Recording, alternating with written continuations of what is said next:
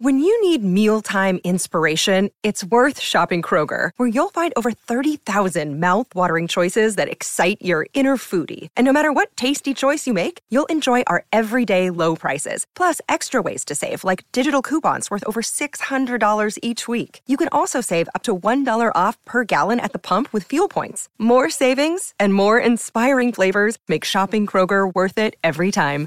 Kroger, fresh for everyone. Fuel restrictions apply. Another day is here, and you're ready for it. What to wear? Check. Breakfast, lunch, and dinner? Check. Planning for what's next and how to save for it? That's where Bank of America can help. For your financial to-dos, Bank of America has experts ready to help get you closer to your goals. Get started at one of our local financial centers or 24-7 in our mobile banking app. Find a location near you at bankofamerica.com slash talk to us. What would you like the power to do? Mobile banking requires downloading the app and is only available for select devices. Message and data rates may apply. Bank of America and a member FDIC. He's had an absolute stellar spring, and I'm pleased to say the best on the planet in his chosen vocation. James McDonald, aka J Mac, joins the run home with Joel and Fletch. Hello, J Mac. Oh, very kind of you. How are you, boys? Mate, you've just done it again. Third time, best in the spring. Um, and you're going to run tomorrow, and then you're off to Hong Kong. Is that right? Yeah. So we got um, no, we got Wednesday races, Friday night races, and then Saturday, and then we take off Saturday night. We got Sunday races up in Hong Kong. So looking forward to it. It's going to be a busy schedule, but yeah, we should be good. Should be good to go. So, James, were you always um, going to go to Hong Kong? Was this always in the plans, or was it? Not really. I No? actually, um, I actually finished the carnival down in Melbourne, thinking I've got a quiet six weeks up my sleeve with Christmas and New Year's coming up, and uh, yeah, got a call out of the blue.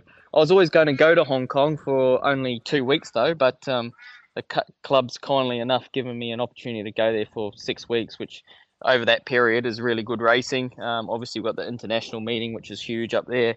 Uh, in the 10th of um, December, so I was always going to be there for that one, but um, they've all, all they've asked is to stay on or start a week early and finish three weeks later. So it's worked out pretty damn good, I think. So you've you've got a, um, your young daughter. She just turned one. Is the whole family going to go over? Yeah, we're all shipping up, so Oh, that yeah. plane ride's going to be interesting on, on Saturday night for first Yeah. nine-hour trip up or nine and a half, whatever it is. Oh. But um, yeah, hopefully it goes smoothly because I've got to ride the next day, but should be right. Hey, J Mac, uh, just take us back. I- I- I'd love for, for our listeners to get into your headspace prior to the spring. Obviously, you've had a very successful spring, five Group Ones. But prior to the spring, what was the horse or two that you were most fired up about? And maybe they didn't win for you. I'm not quite sure. But what was the, the one or two horses prior to the spring commencing that you thought, by gee, it's going to be fun with this particular horse? Uh, well, there's, there's no two, no two questions about it. It was Romantic Warrior for the Cox Plate. Obviously, it was well documented that it was um, I basically worded the owners up uh, in, Hong Kong to bring him down. I just thought he'd be the perfect Cox Plate horse. And um, look, it doesn't always work out like that, but um, he's a pretty ambitious sort of owner, and he he um, took the chance to travel his his superstar horse over.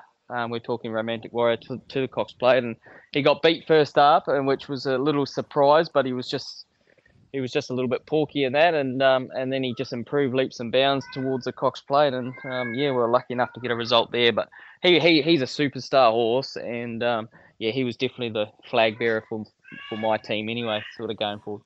James, how much research do you do in other horses? Like if you're sitting back, do you watch? It's a bit like rugby league or cricket. Are you watching videos of, of, of races of other horses and say, you know what, I, I don't mind that.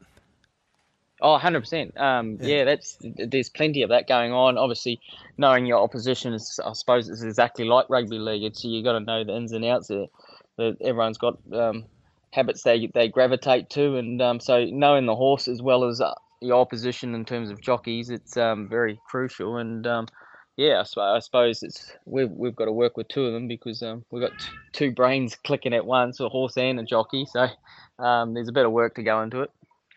That's a big part of it, isn't it? Like clearly you're a, you're a superstar jockey, J Mac, but but choosing the horse and the right races and where they place, and of course you've had a lot to do with Chris Waller. Now, ironically, both you two gentlemen, uh, New Zealanders, and I've been saying for a long time on this particular program. What happened in the World Cup? No, No, sorry.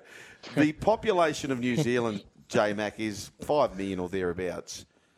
But what New Zealand seem to achieve on the world stage is pretty phenomenal. You know, what's the secret to all the success from the Kiwis? Would you say?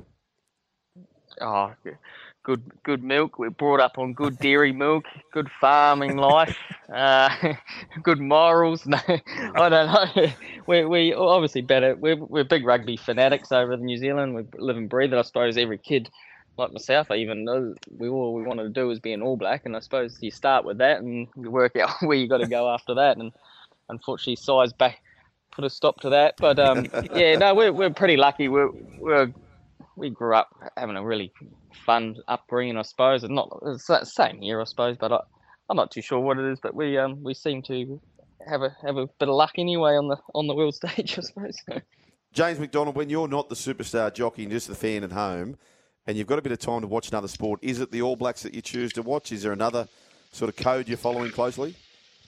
Yeah, on uh, NRL, um, I haven't. I've, obviously been here um, 12 years now, so the All Blacks have been on the back burner.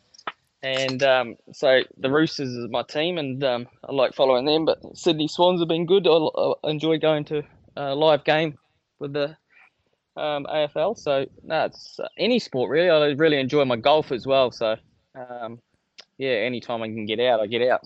I see Sam Clipperton down. He, he plays at my local down at Woollahra there. Um, he's pretty handy golfer. Is uh, is it quite competitive out in the course, James?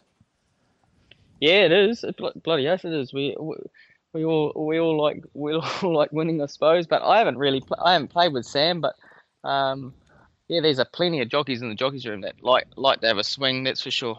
Mm, and is there a wager? You, are you having a little bit of a wager at the end of it? Yeah, I don't mind it. It's, yeah. pretty good, eh? That is good. it is good. That's pretty good, eh? Uh, hey, James McDonald, uh, as you go to Hong Kong, uh, similar question to what I asked you about the spring. Is there one or two that you're extra fired up about when you make your sojourn to Hong Kong? Um, well, I've, I've, accumulated a pretty good book of rides probably over over the next um, few weeks. So, um, uh, well, Romantic Warrior for the Hong Kong Cups probably the main one, and then um, yeah, I've got um, Victor the winner in the sprint. Yeah, just just bits and pieces. I should be pre- I should be pretty strong over that international period, um, tenth to tenth of uh, December. What about in the spring? When were you? Um, what horse were you most confident on? Um, you know what? It's going to sound funny, but it was Fangirl. Um, I thought I thought she was just unbeatable with the in the in the in the new race, the King Charles, which is brilliant um, on Everest Day, and um, her work. Chris Chris Waller was so happy with her, and she was just airborne. She won by about three or four lengths, so she was probably the one. Now, Jimmy, I've been stalking you on social media, and I've seen you've been getting into ice baths. I mean, everyone yeah. everyone in the eastern suburbs uh, seems to be posting that sort of stuff. I've been doing it as well. The, the fad is real. Yes. Um, what benefits are you getting out of it, James? Oh, mate, just because I put my body through so much, um, like I've got to lose a lot of weight, two kilos basically every meeting. Um, so just I get really sore the next day, and I just go hmm. there early in the morning, plonk myself in, and uh, yeah, I just feel great. I, by the afternoon, I'm ready to attack the day again. So not only for the body, I reckon it was good, really good for the mind as well. Mm, yeah, because I mean, the jockeys, are you still doing your, your steam rooms and stuff, or they're saying yeah. that you can actually lose weight by getting into, you know, two and four degrees water. Yeah, that's it. is, we do a lot of steam room. That's uh, oh, saunas and um, sweat runs or whatever. But um, just to keep maintain a weight, um, nothing's better than jumping in in an ice bath straight after. You just you just feel like you can go again. So we're, we're lucky. A lot of the jockeys' rooms in, in Sydney and in Melbourne they actually they supply ice baths and saunas at, on course. So they're they're fantastic facilities. Do you know? I was talking to a like a, a leading athlete. Uh, physio, what do they call them? Exercise science person, and they said doing a gym session directly after the ice bath, massive results. So most people have an ice bath after an event. Oh, you do it? Yeah, right. Ice bath, then ice bath, and then Ooh. straight into an exercise. All right, Jimmy. What about that? Imagine, imagine before uh, a slipper. I, yeah, jump into yeah, an I wouldn't bath. be able to do it because the aim of the game is I've got to try and lose two kilos, and if I hop in an ice bath, I don't think that I'm going to sweat that well for the next hour. oh. Well, get get the down the weight and then jump in. I, I want to know. Yeah, this, that's what I do James. do. Yeah. I want to know this. I want to know this. When you're in the, is there any sledging f- with the jockeys when you're sitting in there before a Group One, or is it all pretty relaxed and you just keep Oh, yourself? Nah, it's all it's all pretty quiet. Eh? It's um, it not, there's no real sledging, but obviously out in the race, there's obviously a lot of chatter going on. I suppose, especially early part of the race. As soon as we jump out of the barriers, people are trying to get positions, and Yeah. um, it's a fine fine line. You know, when you get tight, tightening up or something like that, yes, it's, there's there's a few words getting exchanged, and um, even late in the piece, we all see the goat, the Ollie, just retiring. He he was very vocal in his in his at, at the finish of the end of a race. So yeah, no, there, there's plenty going on. Well, we've got the we've got the jockey cam. Is there any chance we could mic up a jockey like we do in the in the NRL? Would you be willing to do that, or would you incriminate yourself by calling people bad names? Um, Oh, pro- probably not. To be fair, I think I think the, I think the Melbourne Melbourne boys they they, they were going to think about miking all the jockeys up, and the trainers were going to communicate with them throughout the race. But I just don't think that'd be a great idea. no, I'd, I'd be I'd be fascinating to listen to. I love a good sledge. Just a couple of quick ones before you go. Uh, your best ever horse that you believe you've ridden to this point? Um, yeah, that's a. I always get asked that sort of question. It's, and it's probably look the, the the most successful one will is probably Verry Elleegant who won a Melbourne Cup, but um, and then Nat- Nature Strip who won an Everest. So I've gone from the fastest horse to obviously a, a more dour horse, but they're the, they're the two that spring to mind. If you're guaranteed to win your next big race, uh, you're guaranteed to get at least one more of Melbourne Cup, Cox Plate, Everest, whatever the race may be. You would choose what? Uh, Melbourne Cup, I think. Um, I, it was it was a phenomenal day when I won it, and um, it's probably it was um, yeah, it, because it was the first one. I sp- suppose it's uh, just it was also surreal. Even to this day, it's hard to believe. So I reckon that if you're lucky enough to win it again, it would be probably uh, it would sink in quicker, and I reckon I'd yeah appre- yeah really appreciate it.